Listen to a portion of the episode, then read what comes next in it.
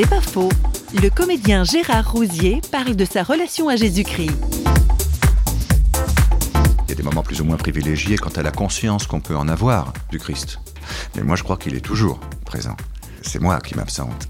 Mais dès que je m'arrête, que j'écoute, que je regarde, j'ai oublié, j'ai honte de l'avoir oublié, qui a dit tout est grâce. Mais je le crois vraiment. C'est donné. C'est une histoire de conscience pour moi. C'est de se rendre compte de ce qui nous est donné. Et on ne s'en rend pas toujours compte. Et quand on s'en rend compte, à part remercier, euh, mais être éperdu de, de gratitude, je vois pas très bien ce qu'on peut faire d'autre.